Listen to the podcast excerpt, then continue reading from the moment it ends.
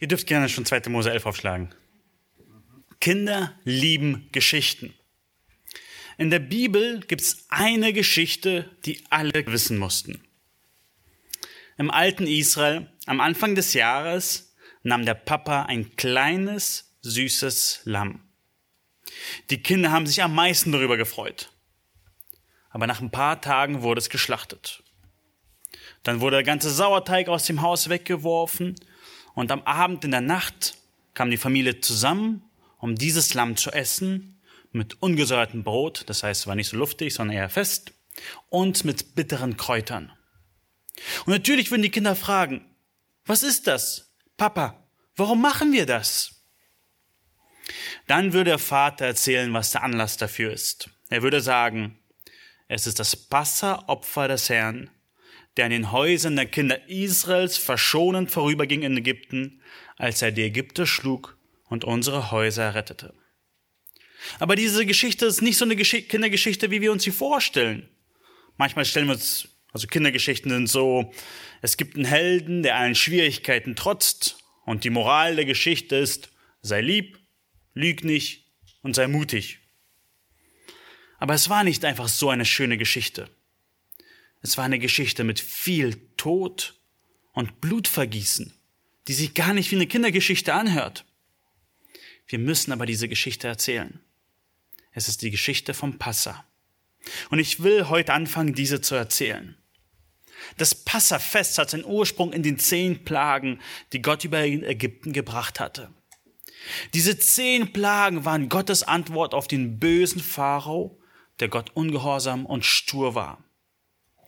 In diesen zehn Plagen hat Gott gezeigt, dass er weiser und stärker ist als alle Götter von Ägypten. Und das lesen wir im zweiten Buch Mose. Im Kapitel 11 sind wir heute. Und das Passa, wovon wir heute lesen werden, ist das wichtigste Fest, das Gott dem Volk Israel gegeben hatte. Das Fest hat sie daran erinnert, wer sie eigentlich sind und woher sie kommen. Kein anderes Fest in der Bibel findet so viel Platz, sowohl im Alten als auch im Neuen Testament. Im Alten Testament werden wir mindestens 125 Mal daran erinnert, dass Gott Israel aus Ägypten gerettet hat. Und beim Passa haben sie zusammen daran gedacht, was für ein starker Retter Gott ist, indem sie gemeinsam gegessen haben. Und wir lesen zuerst die ersten Teile unseres Abschnittes aus 2. Mose 11, die Verse 1 bis 10. 2. Mose 11, die Verse 1 bis 10. Ihr dürft Sie gerne in euren Bibel mitlesen oder zuhören.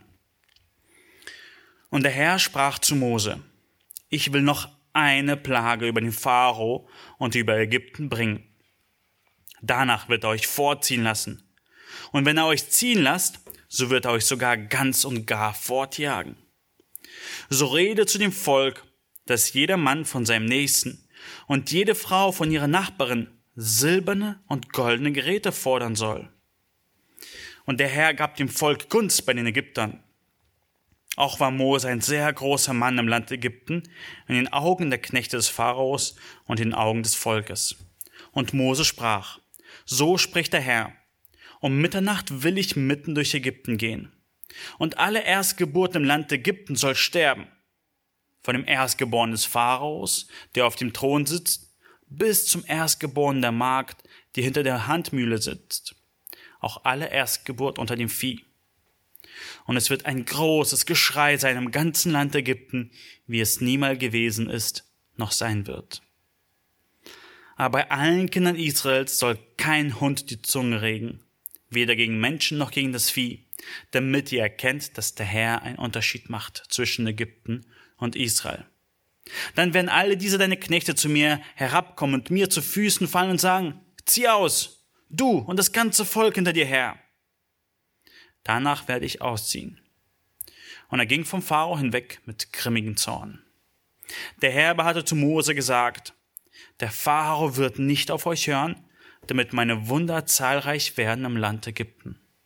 So hatte Mose und Aaron all diese Wunder von dem Pharao getan, aber der Herr verstockte das Herz des Pharaos, so dass er die Kinder Israel nicht aus seinem Land ziehen ließ. Die Tatsache, dass Gott alle Erstgeburten in Ägypten getötet und Israel aus Ägypten gezogen hat, das ist ein historischer Fakt. Aber Gott hat uns nicht einfach ein paar Fakten aufgeschrieben, damit wir sie wissen würden, sondern das sind Fakten, die zum Nachdenken aufrufen, wie wir vorhin auch in dem Psalm 78 gelesen haben. Zum Beispiel, wenn die Mama zum Sohn sagt, deine Socken liegen wieder auf dem Boden, dann will sie ihm einfach nicht die Wahrheit erzählen, weil das so eine schöne Tatsache ist, sondern sie will ihm damit was ganz Praktisches sagen. Deine Socken liegen auf dem Boden bedeutet so viel wie, hebt die Socken auf und wirft sie in den Wäschekorb. So ist auch die Geschichte von der zehnten Plage nicht einfach nur Information für uns, wo du sagen kannst, schön und gut, aber ich lebe weiter, so wie ich will. Die zehnte Plage fordert uns heraus. Bist du wie der Pharao, der sich weigern will, Gott zu gehorchen und der bestraft wurde auf grausame Art und Weise? Oder willst du Gott vertrauen und seinen Weg der Rettung annehmen? Ich will dich heute herausfordern, dass du dein Herz und dein Hirn für die nächste Stunde auf Höchstleistung bringst, dass du diesen Text aufnimmst und ihn verstehst. Gott will zu dir heute durch diesen Text sprechen. Bist du bereit zuzuhören? Es gibt eine Sache, die wir als Gesellschaft gut geschafft haben, in den Hintergrund äh, zu drücken. Dass wir sterben werden. Wir als Gesellschaft denken nicht gerne über den Tod nach. Aber die Tatsache steht fest. Jeder einzelne von uns hat die Höchststrafe, nämlich die Todesstrafe verdient. Denn der Lohn der Sünde ist der Tod. Und meine Frage an dich ist heute, wie denkst du dem Tod zu entkommen? Und der erste Punkt, den ich mit euch heute anschauen will, ist nicht durch ein stures Herz. Ich will zu euch sprechen, die ihr noch nicht Frieden mit Gott habt. Was ist euer Plan? Wie wollt ihr dem Tod entkommen? Und wir werden gleich sehen, dass es nicht durch ein stures Herz geht. Im Studium hatte ich einen Mitstudenten, mit dem ich einiges über Gott reden konnte. Und eines, nachdem wir zusammen äh, nach Hause gefahren sind, habe ich ihm auch von der Hölle und von dem kommenden Gericht Gottes erzählt. Und er meinte ganz selbstsicher, dass er keine Angst vor Gott hat. Und wenn er vor ihm stehen wird, dass er ihm in den Hintern treten wird. Ich weiß nicht, wo er heute ist. Nach den Semesterferien habe ich ihn nie wieder gesehen. Ich habe ihn per E-Mail und per Telefon versucht zu erreichen, aber er war nicht mehr erreichbar. Aber ähnlich hat auch der Pharao gedacht. Als Mose das erste Mal zu ihm kam, war er sich ganz selbstsicher und sagte, wer ist der Jahwe? Ich kenne solchen Gott nicht. Hört auf mir hier, geht sofort wieder in die Arbeit. Aber durch die eine und die nächste Plage wurde des Besseren belehrt, die auf ihn und sein Volk kam. Was ist dein Plan? Denkst du, du könntest das Ganze aussitzen und es wird schon wieder irgendwie alles gut werden? Wir lesen nämlich vom Pharao in Kapitel 10, kurz bevor unser Kapitel an äh, beginnt, folgende Worte. Er bildet sich dort ein, dass er das Leben und den Tod ähm, kontrollieren kann. Äh, 2. Mose, Vers 10 bis 7, 27 bis 29. Aber der Herr verstockte das Herz des Pharao, so dass er sie nicht ziehen lassen wollte. Und der Pharao sprach zu ihm, Geh hinweg von mir und hüte dich, dass du nicht mehr vor mein Angesicht kommst. An dem Tag, da du vor mein Angesicht kommst, sollst du sterben. Mose antwortete, wie du gesagt hast, ich will nicht mehr vor dein Angesicht kommen. Der Pharao sagt, geh weg, sonst töte ich dich. Der Pharao war immer noch stur. Immer nach den neuen Plagen war er noch immer genauso stur und dachte, er hat die Macht. Selbst wenn du vielleicht heute nichts mehr von der Bibel hören willst, ändert das nichts an der Tatsache, dass du eines Tages vor Gericht kommen wirst. Und das werden wir in den nächsten Versen lesen. Wenn du heute ungläubig bist, wie willst du hier heile herauskommen? Bist du vielleicht wieder Pharao, der dachte, wenn der Mose los wird, dann wird schon wieder alles besser. Er dachte, wenn Mose nicht mehr zu ihm kommt, dann gibt es keine Plagen mehr. Aber Gott wird ihm zeigen, dass er absolut nichts in der Hand hält. Nicht mal das Leben von seinem erstgeborenen Sohn. Und das lesen wir in den nächsten Versen. 2. Mose 11, die Verse 1 bis 3. Und der Herr sprach zu Mose, ich will noch eine Plage über den Pharao und über Ägypten bringen. Gott wird seine Macht so deutlich zeigen, dass die Ägypter sie sogar fortjagen werden. Dort heißt es, danach wird er euch vorziehen lassen und wenn er euch ziehen lasst, so wird er euch sogar ganz und gar fortjagen. Sie werden nicht nur bereit sein, sie ziehen zu lassen, sondern sie werden sogar froh sein, wenn sie ziehen. In Vers 2 und 3 heißt es, so rede nun zu dem Volk, dass jeder Mann von seinem Nächsten, seiner Frau und jede Frau von ihrer Nachbarin silberne und goldene Geräte fordern soll. Die sollen äh, bei ihren Nachbarn nach Sachen fragen und die werden ihnen die gerne bereit geben, weil sie sie einfach loswerden wollen. So schlimm wird die Plage sein. Sie werden nicht nur sagen, na gut, ihr könnt jetzt gehen. Sie werden sagen, bitte, bitte geht, nimmt alles, was ihr haben wollt, bitte kommt nie wieder. In Vers 3 wird es noch erklärt. Und der Herr gab dem Volk Gunst bei den Ägyptern. Und auch war Mose ein sehr großer Mann im Land Ägypten, in den Augen der Knechte des Pharaos und in den Augen des Volkes.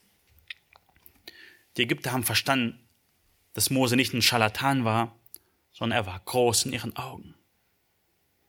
Und was wird das für eine Plage sein? Verse 4 bis 6. Und Mose sprach, so spricht der Herr, um Mitternacht will ich mitten durch Ägypten gehen. Und alle Erstgeburt im Land Ägypten soll sterben, von dem Erstgeborenen des Pharaos, der auf seinem Thron sitzt, bis zum Erstgeborenen der Magd, die hinter der Handmühle sitzt, auch alle Erstgeburt unter dem Vieh. Und es wird ein großes Geschrei sein im ganzen Land Ägypten, wie es niemals gewesen ist, noch sein wird. Der Erstgeborene des Pharaos, der war der Thronnachfolger. Die Erstgeborene der Magd, die hinter der Handmühle sitzt, das war die geringste Position, die man sich damals vorstellen konnte. Was Gott sagt, ist, alle werden davon betroffen sein, von dem Größten bis zum Geringsten, sogar auch das Vieh. Warum Erstgeborene? Warum nur die Erstgeburt? Ich denke, es gibt mehrere Gründe dafür. Erstens, weil Gott nicht das ganze Land Ägypten vernichten wollte, sondern er wollte zeigen, wie sein endgültiges Gericht aussieht. Wenn du heute also nicht der Erstgeborene bist, dann schließt es dich nicht aus von dem Gericht, sondern Gott wollte damals zeigen, wie mächtig er ist und wie sehr er die Sünde hasst. Und es gibt auch einige, die noch ausziehen werden aus dem Land Ägypten. Das werden wir in den späteren Predigten sehen. Die sollten auch noch am Leben bleiben. Aber es war auch eine Botschaft mit dabei. Israel war der erstgeborene Sohn Gottes und Israel wird von Ägypten gefangen genommen. Also macht es Gott umgekehrt. Gott schlägt die Erstgeburt vom ganzen Land Ägypten. Wenn du heute also hier sitzt und noch ungläubig bist, dann stehst du nicht vor der Frage, ob, ob du in der Hölle bestraft werden wirst, sondern wann. Dieses Wann ist der Moment, wo dein Leben vorbei ist. Dann wirst du vor dem Richterstuhl Gottes erscheinen müssen. Und dort wirst du dein Urteil hören. Für alle Ewigkeit der Hölle verdammt. Es wird dieses Gericht kommen. Es ist unaufhaltsam. Aber in den Versen danach sehen wir Gnade. Die Verse 7 bis 8. Aber bei allen Kindern Israels soll kein Hund die Zunge regen, weder gegen Menschen noch gegen das Vieh, damit ihr erkennt, dass der Herr einen Unterschied macht zwischen Ägypten und Israel. Wir werden sehen, dass es einen Unterschied gibt zwischen Gericht und zwischen Gnade. Jeder wird diesen Unterschied sehen. Bei den Ägyptern wird großes Leid sein, aber Israel wird große Gnade erfahren. Und in Vers 8 sehen wir die letzten und abschließenden Worte von Mose zum Pharao.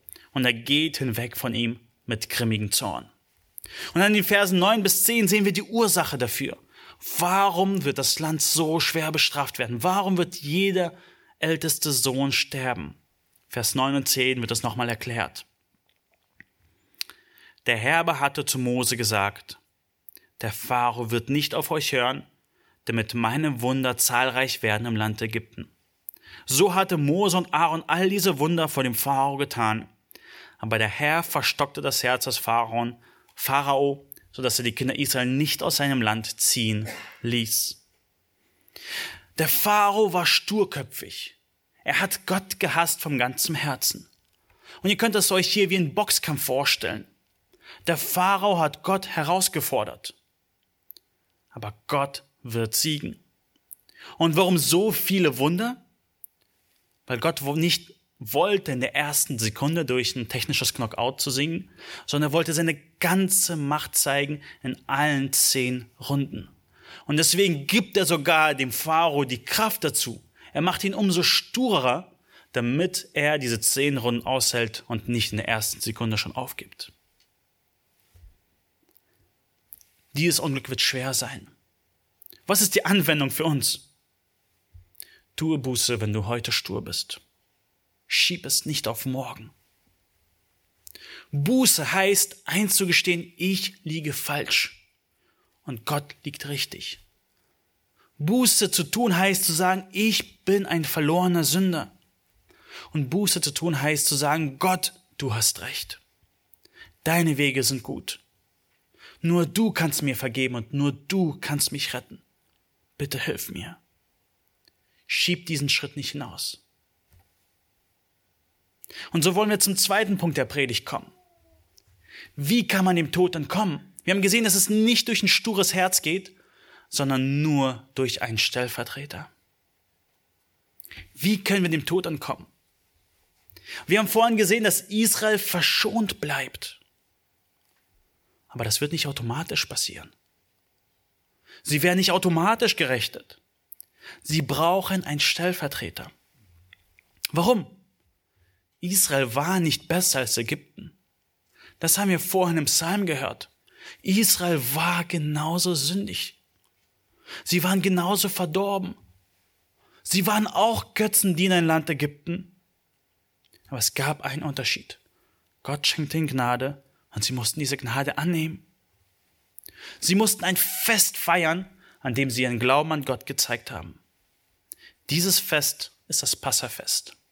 Und wir wollen uns äh, diesen Abschnitt jetzt durchschauen, indem wir uns zuerst anschauen, wo, wann das Fest gefeiert wurde, wo das Fest gefeiert wurde, was das Fest ausgesagt hatte, wie man das Fest feiern soll und wozu das Ganze.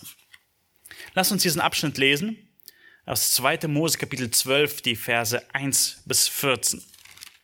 2. Mose äh, Kapitel 12, die Verse 1 bis 14. Und der Herr redete zu Mose und Aaron im Land Ägypten und sprach, dieser Monat soll euch der Anfang der Monate sein. Er soll für euch der erste Monat des Jahres sein. Redet zu der ganzen Gemeinde Israels und sprecht, am zehnten Tag dieses Monats nehme sich jeder Hausvater ein Lamm, ein Lamm für jedes Haus. Wenn aber das Haus zu klein ist für ein Lamm, so nehme er es gemeinsam mit seinem Nachbarn, der am nächsten bei seinem Haus wohnt, nach der Zahl der Seelen. Dabei sollt ihr die Zahl für das Lamm berechnen, je nachdem jeder zu essen vermag. Dieses Lamm aber soll makellos sein, männlich und einjährig. Von den Schafen oder Ziegen sollt ihr es nehmen, und ihr sollt es aufbewahren bis zum vierzehnten Tag dieses Monats. Und die ganze Versammlung der Gemeinde Israel soll es zur Abendzeit schächten. Und sie sollen von dem Blut nehmen und damit beide Türpfosten und die Oberschwellen der Häuser bestreichen, in denen sie essen. Und sie sollen das Fleisch in derselben Nacht essen, am Feuer gebraten, mit ungesäuertem Brot, mit bitteren Kräutern sollen sie es essen. Ihr sollt nichts davon roh essen, auch nicht im Wasser gekocht, sondern am Feuer gebraten. Sein Haupt samt seinen Schenkel und den inneren Teilen. Und ihr sollt nichts davon übrig lassen bis zum anderen Morgen. Wenn er aber etwas davon übrig bleibt bis zum Morgen, sollt ihr es mit Feuer verbrennen. So sollt ihr es aber essen, eure Lenden umgürtet, eure Schuhe an den Füßen und eure Stäbe in den Händen, und in der Eile sollt ihr es essen. Es ist das Passa des Herrn. Denn ich will in dieser Nacht durch das Land Ägypten gehen und alle Erstgeburt im Land Ägypten schlagen, von Menschen bis zum Vieh, und ich will an allen Göttern der Ägypten ein Strafgericht vollziehen. Ich, der Herr. Und das Blut soll euch zum Zeichen dienen an den Häusern, in denen ihr seid. Und wenn ich das Blut sehe, dann werd ich verschonend an euch vorübergehen, und es wird euch keine Plage zu eurem Verderben treffen, wenn ich das Land Ägypten schlage. Und dieser Tag soll euch zum Gedenken sein, und ihr sollt ihn feiern als ein Fest des Herrn bei euren künftigen Geschlechten Geschlechtern. Als ewige Ordnung sollt ihr ihn feiern. Israel muss das erste Mal etwas tun. Sie müssten aktiv ihren Glauben an Gott zeigen. Bei den Plagen davor waren sie automatisch verschont gewesen davon. Überall war Dunkelheit, nur bei ihren Wohnungen nicht. Aber bei der zehnten Plage ist es anders. Gott gibt ganz konkrete Anweisungen, was sie tun müssen in Vorbereitung auf diese Plage. Und so lesen wir in den Versen 1 bis 2. Und der Herr redete zu Mose und Aaron im Land Ägypten und sprach, dieser Monat soll für euch der Anfang der Monate sein. Er soll für euch der erste Monat des Jahres sein. Und hier lesen wir, wann das Fest gefeiert wird. Mit der zehnten Plage und mit dem Auszug aus Ägypten beginnt für Israel eine neue Zeitrechnung. Nach diesem Ereignis wird alles anders für sie werden. Vorher hat ihr Jahr im September angefangen. Jetzt fängt er an zwischen März oder April, also in diesem Monat, soll dieser Monat der erste Monat für sie werden. Gott will ihnen sagen, dieser Monat ist der erste Monat im Jahr für euch, damit sie sich daran erinnern. Warum? Weil wir sehr geneigt sind, Gottes Gnade zu vergessen. Deswegen ändert Gott den Kalender der Israeliten, damit sie bewusst Gott ins Zentrum stellen. Dann ist die nächste Frage. Wo soll das Fest gefeiert werden? Das lesen wir in den Versen drei bis vier. Da lesen wir, wo das Fest gefeiert wird. Und sagt er, redet zu der ganzen Gemeinde Israels und sprecht, am zehnten Tag dieses Monats nehme sich jeder Hausvater ein Lamm, ein Lamm für jedes Haus. Wenn aber das Haus zu klein ist für ein Lamm, so nehme er es gemeinsam mit seinem Nachbarn, der am nächsten bei seinem Haus wohnt, nach der Anzahl der Seelen. Dabei sollte die Anzahl für das Lamm berechnen, je nachdem jeder zu essen vermag. Dieses Fest wird im kleinen Kreis gefeiert. Also zu diesem Zeitpunkt. Später wird es noch geändert. Es wird im Kreis der Familie und vielleicht auch der Nachbarn gefeiert. Schaut, wie oft das Wort Haus hier verwendet wird. Ich meine, im Vers 4 sehen wir eine Ausnahme, wenn äh, die Familie zu klein ist, um ein Lamm aufzuessen. So ein Lamm kann schon 10 Kilo wiegen. Und so mussten sie jetzt ausrechnen, wie groß ist unser Lamm, wie viele Leute sind wir, wir sollen es alle gemeinsam schaffen aufzuessen. Es war eine Zeit zum Nachdenken. Es war eine Zeit, wo sie weiter erzählt haben, was für Wunder Gottes getan hat. Deswegen sind sie im kleinen Kreis zusammengekommen und haben dieses Fest gefeiert. Und jetzt ist die große Frage, was sagt dieses Fest aus? Was war die Bedeutung von dem Fest? Das lesen wir in den Versen 5 bis 7. Lass uns die Verse lesen, 5 bis 7. Dieses Lamm aber soll makellos sein, männlich und einjährig. Von den Schafen oder Ziegen sollt ihr es nehmen, und ihr sollt es aufbewahren bis zum 14. Tag dieses Monats. Und die ganze Versammlung der Gemeinde Israels soll es zur Abendzeit schächten. Und sie sollen von dem Blut nehmen und damit beide Türpfosten und die Oberschwellen der Häuser bestreichen, in denen sie essen. In der Durchführung von diesem Fest wie sie das Fest durchführen sollen, will Gott uns das Prinzip der Stellvertretung nahebringen. Wie? In jeder Nacht, in dieser Nacht gab es in jedem Haus eine Leiche. Entweder war es das Lamm oder der Erstgeborene. Es gab nur die zwei Optionen. Entweder das Lamm oder der Erstgeborene. Wer war am nächsten Morgen tot? Und das ist der Kern der Lehre der Stellvertretung, des stellvertretenden Sühneopfers. Und es kann man so zusammenfassen. Jeder Mensch hat gegen Gott rebelliert, indem er seine guten Gebote gebrochen hat und ständig bricht. Der Lohn für einen solchen Lebensstil ist der ewige Tod in der Hölle, welche die gerechte Bestrafung für Rebellion ist. Aber Gott hat in seiner Gnade einen Ausweg bereitgestellt.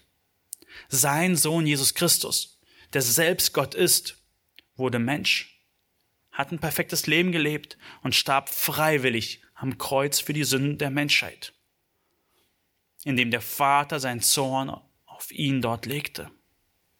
Am dritten Tag ist er auferstanden und hat für alle, die an ihn glauben, ewiges Leben erkauft. Wenn du nun an Jesus glaubst, dann wirst du gerecht gesprochen, so gerecht wie Jesus selbst ist.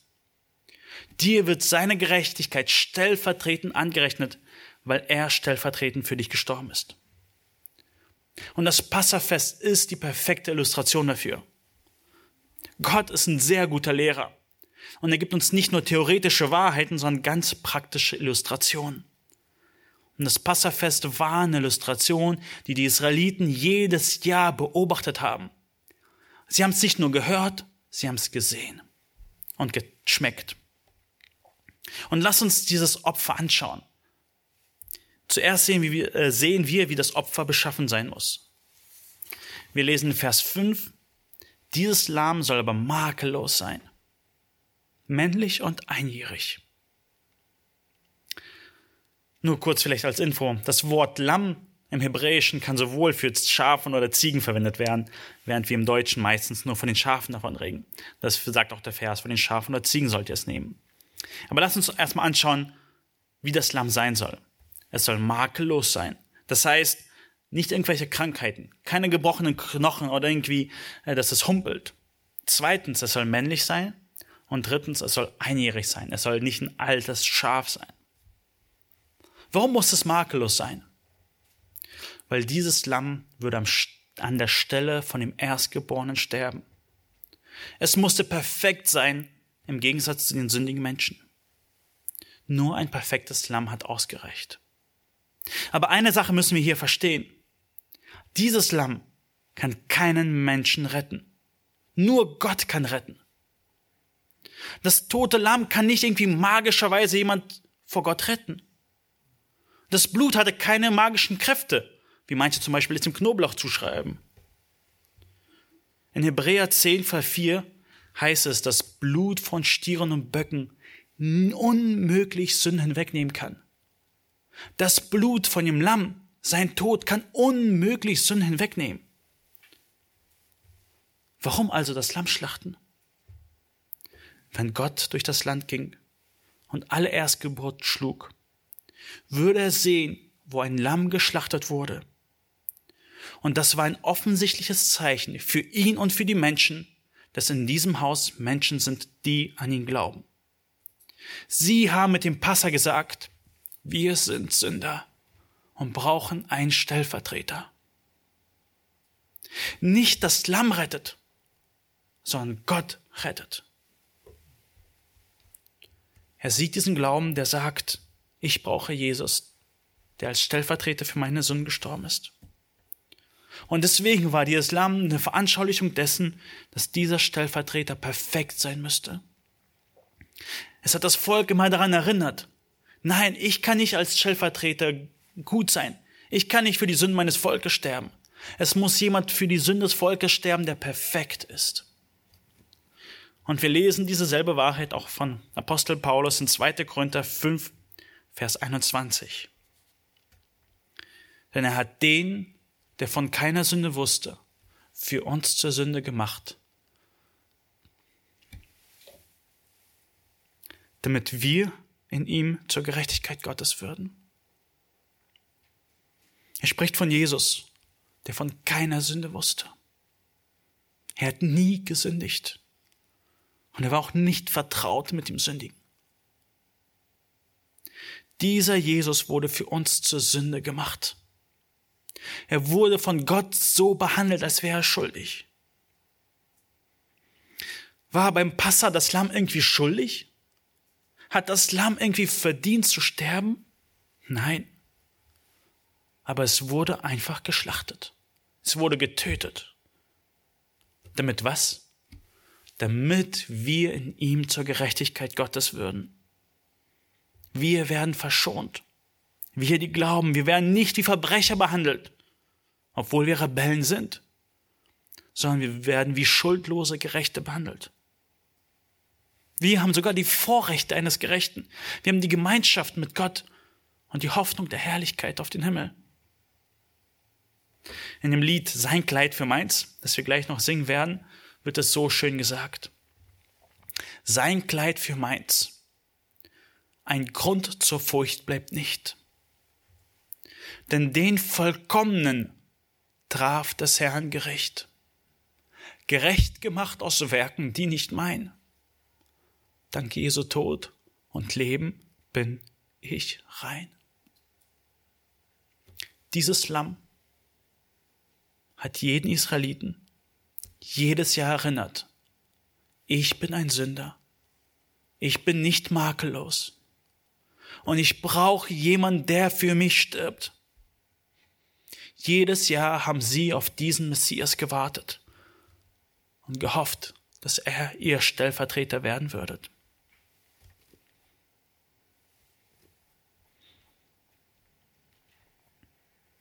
Und dann heißt es weiter in Vers 6. Und ihr sollt es aufbewahren bis zum 14. Tag dieses Monats. Am 10. Tag wurde es auserwählt und sollte bis zum 14. Tag makellos aufbewahrt werden. Es waren ganze vier Tage, wo das Lamm besonders war. Vielleicht wurde es mit Haus genommen, vielleicht wurde es anders markiert. Alle wussten, das ist das Lamm, das für uns sterben wird. Stellt euch vor, die ganze Familie, jedes Mal, wenn sie in dem Lamm vorbeigelaufen sind, haben sie daran gedacht, oh, ich verdiene den Tod, aber dieses unschuldige Lamm wird bald für uns sterben. Noch ein paar Tage und dann wird's geschlachtet. Jesus war das Lamm, das auserwählt wurde, für uns geschlachtet zu werden, bevor die Welt es überhaupt gab, damit es für uns überhaupt eine Hoffnung gibt. Petrus hat das so schön formuliert in 1. Petrus, äh, Verse 19 bis 20. Ich möchte das mit euch noch kurz lesen. 1. Petrus 19, die, äh, 1. Petrus 1, die Verse 19 bis 20. Er redet davon, dass wir gerettet sind, nicht durch irgendwelche vergänglichen Dinge, sondern mit dem kostbaren Blut des Christus. Als einen makellosen und unbefleckten Lamms. Er war zuvor ersehen, vor Grundlegung der Welt, aber wurde offenbar gemacht in den letzten Zeiten um euretwillen. Jesus ist das Lamm, das zur Seite gestellt wurde, bevor Adam und Eva überhaupt gesündigt haben, bevor es Adam und Eva gab wusste Jesus, ich werde für die Sünden meines Volkes sterben. Und hat nur auf diesen Moment gewartet, wo er den Plan erfüllen wird. Und dann wurde in den letzten Zeiten offenbar gemacht. Und dann lesen wir weiter. 2. Mose 12, die Verse 6 bis 7. Und die ganze Versammlung der Gemeinde Israel soll es zur Abendzeit schächten. Das heißt, das, also töten und das Blut ausfließen lassen. Und sie sollen von dem Blut nehmen und damit beide Türpfosten und die Oberschwellen der Häuser bestreichen, in denen sie essen. Das Lamm musste sterben. Warum? Weil der einzige gerechte Lohn für die Sünde der Tod ist.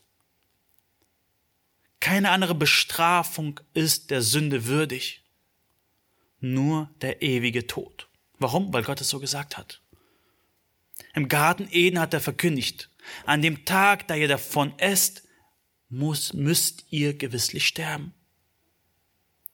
Und du kannst vor dieser Strafe nur durch Tod gerettet werden. Und das Blut symbolisiert das. Wenn das Blut geflossen ist, ist der Mensch gestorben. Und Petrus spricht auch so klar davon. In 1. Petrus 1, Vers 18 bis 19, die Verse davor, von dem, was wir bisher gelesen haben, da sagt er, denn ihr wisst ja, dass ihr nicht mit vergänglichen Dingen, mit Silber oder Gold losgekauft worden seid, aus eurem nichtigen, von den Vätern überlieferten Wandeln, sondern mit dem kostbaren Blut des Christus als einen makellosen und unbefleckten Lammes. Warum kann das Blut Jesu dich und mich retten? Warum kann das Blut eines Lammes dich und mich nicht retten? Warum kann dein und mein Blut niemand von uns retten? Das Blut Jesu ist kostbar im Vergleich von dem, wer wir sind. Er ist so viel schöner als die ganze Schöpfung zusammengenommen. Und er wurde von seinem Vater behandelt wie ein Feind, damit wir Freunde sein sollen, können. Das Lied Sein Kleid für meins bringt es auch so gut auf den Punkt. Sein Kleid für meins, Gerechtigkeit erfüllt. Den Zorn des Vaters Jesus hat gestillt. Er trank den Kelch und rief, es ist vollbracht. Mit seinem Blut hat er mich heil gemacht. Es gibt nichts mehr in dieser Welt, was teurer wäre als das Blut Jesu Christi. Wenn wir nur einfach an seine Qualität von seinem Charakter denken, der voller Liebe und Barmherzigkeit war. Wenn wir an die Menge seiner Leiden denken, die er unverdient ertragen müsste für uns. Er kannte nicht so etwas wie Sterben. Er war der immer lebte. Er war nicht dafür geboren zu sterben wie wir. Jedem Einzelnen von uns bestimmt eines Tages zu sterben. Er musste nicht sterben. Und er hat das auf sich genommen. Er wurde Mensch. Und er trug diese Leiden unverdient. Sein Blut ist so kostbar. Wenn wir einfach an die Menge seiner Liebe denken, die er zu uns hat, zu undankbaren Sündern. Und wie sollen wir dieses Fest feiern? Das ist die nächste Frage in den Versen 8 bis 11. Mit welcher Einstellung sollen wir zu diesem Fest kommen? Das lesen wir in den Versen 8 bis 11. Und sie sollen das Fleisch in derselben Nacht essen, am Feuer gebraten, mit ungesäuertem Brot, mit bitteren Kräutern sollen sie essen. Sie sollen nichts davon roh essen, auch nicht im Wasser gekocht, sondern am Feuer gebraten, sein Haupt samt seinen Schenkel und den inneren Teilen. Und ihr sollt nichts davon übrig lassen bis zum anderen Morgen. Wenn aber etwas davon übrig bleibt bis zum Morgen, sollt ihr es mit Feuer verbrennen. So sollt ihr es aber essen, eure Lenden umgürtet, eure Schuhe an den Füßen und eure Stäbe in den Händen, und in Eile sollt ihr es essen. Es ist das Passa des Herrn. Dieses Fest war eine beständige Erinnerung an das Volk Israel, dass sie leben sollten wie Menschen, die gerade vor dem Tod gerettet wurden und nun auf dem Weg ins verheißene Land sind. Sie sollen es am Feuer braten und nicht im Wasser kochen. Warum? Weil am Feuer es schneller geht. Das ungesäuerte Brot spricht davon, dass sie nicht Zeit hatten, Sauerteig zu machen, sind auf dem Weg ins verheißene Land und lassen alles hinter sich. Die bitteren Kräuter sollten sie an die bitteren Leiden im Land Ägypten erinnern. Und Vers 11 sehen wir, sie sollen ihre Lenden umgürtet sein. Sie sollen bereit sein, wanderbereit sein. Es würde bald ins verheißene Land gehen. Das war in der Nacht, wo sie es gefeuert, am nächsten Morgen würden sie ausziehen und die Wanderung begingen. Es ist interessanterweise, dass Petrus auch an diese Stelle gedacht hat, als er die Stelle in 1. Petrus geschrieben hatte. Und ein paar Verse davor sagt er dieselbe Wahrheit. 1. Petrus 1, Vers 13 bis 17 lesen wir folgendes. Darum umgürtet die Lenden eurer Gesinnung. Haben wir das gerade irgendwo gehört? Vers 11 in 2. Mose 12. So sollt ihr es aber essen, eure Lenden umgürtet. Und Petrus sagt auch, darum umgürtet die Länder eure Gesinnung. Seid nüchtern und setzt eure Hoffnung ganz auf die Gnade, die euch zuteil wird in der Offenbarung Jesu Christi. Als gehorsame Kinder passt euch nicht den Begierden an, denen ihr früher in eurer Unwissenheit dientet, sondern wie der, welcher euch berufen hat, heilig ist, sollt auch ihr heilig sein in eurem ganzen Wandeln. Denn es steht geschrieben, ihr sollt heilig sein, denn ich bin heilig. Und wenn ihr den als Vater anruft, der ohne Ansehen der Person richtet nach dem Werk jedes Einzelnen, so führt euren Wandeln Furcht, solange ihr euch hier als Fremdlinge aufhaltet. Das Fest musste mit dieser Fremdlingseinstellung gefeiert werden. Sie mussten das Fest feiern als solche, die bereit sind, weiterzugehen, die nicht zu Hause sind, wir sollten ständig bereit sein und unsere Hoffnung auf den Himmel setzen, nicht auf das Hier und Jetzt. Ich meine, stellt euch die Israeliten vor. Haben sie in dieser Nacht geplant, welche Bäume sie nächstes Jahr pflanzen werden? Oder welche Karrieremöglichkeiten sie haben im Land Ägypten? Ich denke nicht. Das war ihnen alles ziemlich egal. Sie waren umgürtet, sie hatten den Stab in der Hand, ihr Lennen waren umgürtet, sie waren bereit, ins, Land, ins verheißene Land zu gehen. Und das ist, wozu uns Petrus auch aufruft. Das ist hier nicht unser Zuhause. Wir sind Fremdlinge hier. Wir sind Flüchtlinge hier, die ins verheißene Land wollen. Und die bitteren Kräuter in Vers 8 will ich kurz noch äh, betonen. Wir werden vielleicht später noch ein bisschen mehr uns damit äh, Zeit nehmen. Mit bitteren Kräutern sollen sie es essen. Ich meine, stellt euch vor, diese Nacht, sie haben das Lamm geschlachtet. Sie hören das Geschrei der Ägypter vielleicht von ferne, die über ihre Kinder klagen. Und sie essen diese bitteren Kräuter, die sie daran erinnern, wie bitter ihr Leben war. Sie haben diese Hoffnung, sie sind bald raus, frei aus der Gefangenschaft. Aber die bitteren Kräuter sollen sie trotzdem nicht vergessen. Und selbst wenn sie im verheißenen Land sind, sollen sie die bitteren Kräuter essen. Warum? Dass sie immer wieder sich daran erinnern, wie schwierig es war in Ägypten. Dass sie nicht vergessen haben, wie bitter die Sklaverei ist.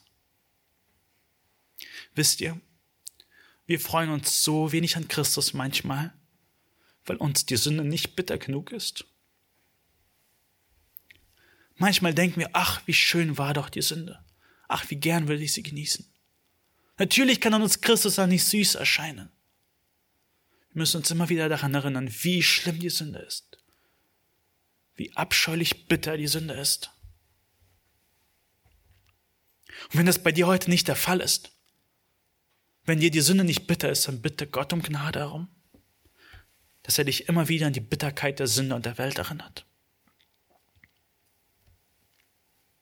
Dann kommen wir zum letzten Punkt. Wozu soll man das Fest feiern? Wir haben das schon gehört, deswegen will ich es kurz machen. Verse 12 bis 13. Denn ich will in dieser Nacht durch das Land Ägypten gehen und alle Erstgeburt im Land Ägypten schlagen, von Menschen bis zum Vieh, und ich will an allen Göttern der Ägypter ein Strafgericht vollziehen, ich, der Herr. Und das Blut soll euch zum Zeichen dienen an euren Häusern, in denen ihr seid. Und wenn ich das Blut sehe, dann werde ich verschonend euch vorübergehen. Und es wird euch keine Plage zu eurem Verderben treffen, wenn ich das Land Ägypten schlagen werde. Sie würden bewahrt werden vor dem Tod. Wenn Gott selbst durch das Land geht und das Volk mit der Plage schlägt, wird er sehen, in diesem Haus sind Menschen, die an mich glauben, und ich werde sie verschonen. Ich werde sie bewahren vor dem Tod. Und das ist eine wichtige Lektion. Gottes Zorn hängt auf uns allen. Die Israeliten mussten auch verschont werden. Sie waren nicht besonders ausgeschlossen, nur weil sie Israeliten waren. Sie, es war nicht so, eigentlich ist die Strafe nur für Ägypten, und für Israel, ihr, ihr kommt sowieso gar nicht in Frage. Nein, sie kamen auch in Frage. Über sie hängt auch das Zorngericht Gottes. Aber das Blut würde sie verschonen. So ist es auch bei Christen. Auch du bist des Todes schuldig. Auch über dir hängt der Zorn Gottes.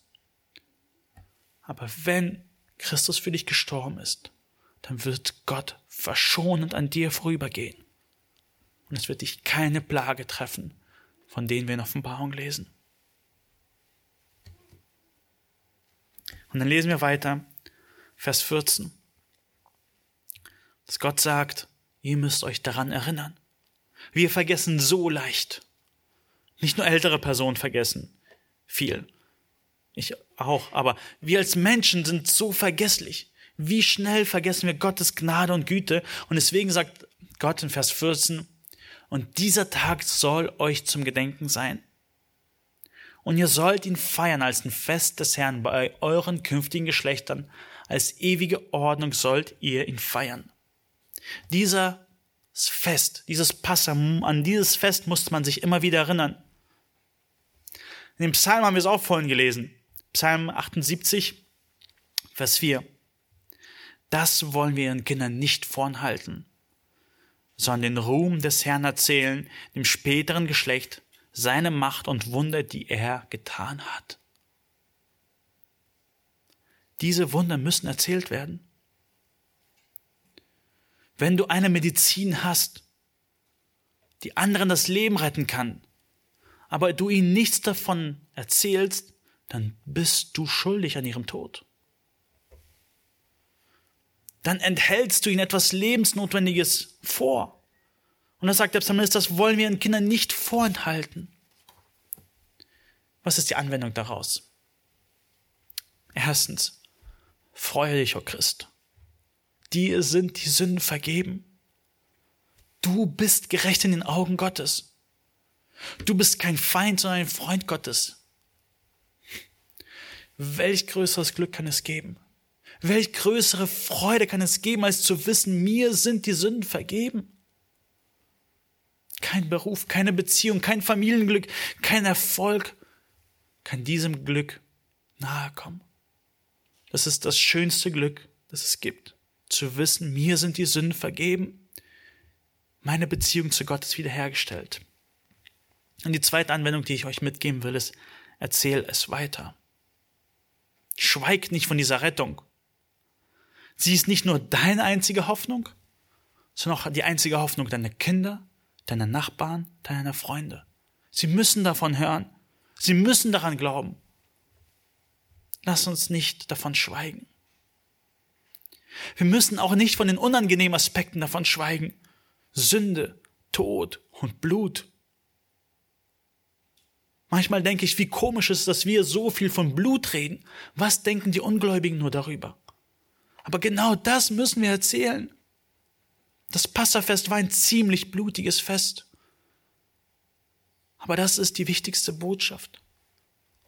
Wie kann ich dem Tod entkommen? Die Leute müssen nicht nur davon hören, dass Gott sie liebt und einen wundervollen Plan mit sie hat. Das stimmt wohl wahr aber sie müssen auch wissen, wie sie dem Tod entkommen. Meine Frage an dich, wenn wir zum Schluss kommen, wie willst du dem Tod entkommen? Willst du wie der Pharao sein und dir einbilden, du schaffst es schon, dass du stark bist, dass du gerissen genug bist und dein Leben in der Hand hältst? Das funktioniert nicht. Willst du gerettet werden wie Israel?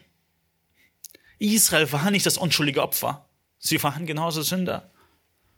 Aber Gott zeigt ihnen durch Gnade einen Ausweg.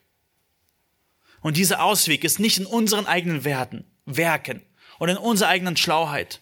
Nein, es ist allein durch Gottes Gnade, indem wir auf einen Stellvertreter unsere ganze Hoffnung legen, der für uns bereitgestellt worden ist.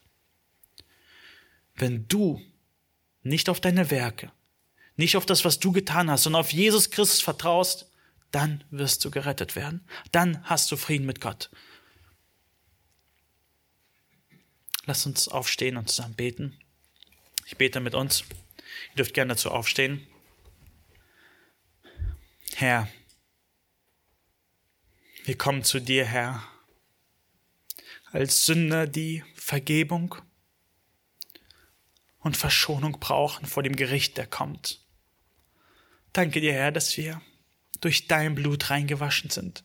Danke dir, Herr, dass wenn wir an dich glauben, wir wissen dürfen, dass wir von dem Gericht verschont werden, das kommt. Danke dir, Herr, für diese Zuversicht. Danke für diese Freude, dass wir wissen dürfen, dass wir zu dir gehören, dass wir dein Volk sind. Ich bitte dich, Herr, aber auch für alle diejenigen, die hier sind und die an dich nicht glauben, Herr, die nicht beschützt werden, die niemanden haben, der für sie einstehen wird an dem Tag, wo sie vor dem Gericht stehen werden. Herr, ich bitte dich, Herr, dass du ihre Augen öffnest, dass sie verstehen, Herr, dass sie Sünder sind, Herr. Aber doch, dass du auch ihre Augen öffnest für deine Güte, Herr. Dass du nicht ihren Tod dir wünschst, sondern dass du willst, dass sie gerettet werden. Herr, indem sie auf dich vertrauen und ihr Leben ganz dir geben, Herr, weil du ein guter und ein gnädiger Gott bist, Herr. Ich bitte dich, Herr, für Gnade im Leben von diesen Menschen. Danke dir, Herr, für dein Wort. Danke dir, Herr, für das Passalam. Danke dir, Herr, für Jesus Christus, der für unsere Sünden gestorben ist. Amen.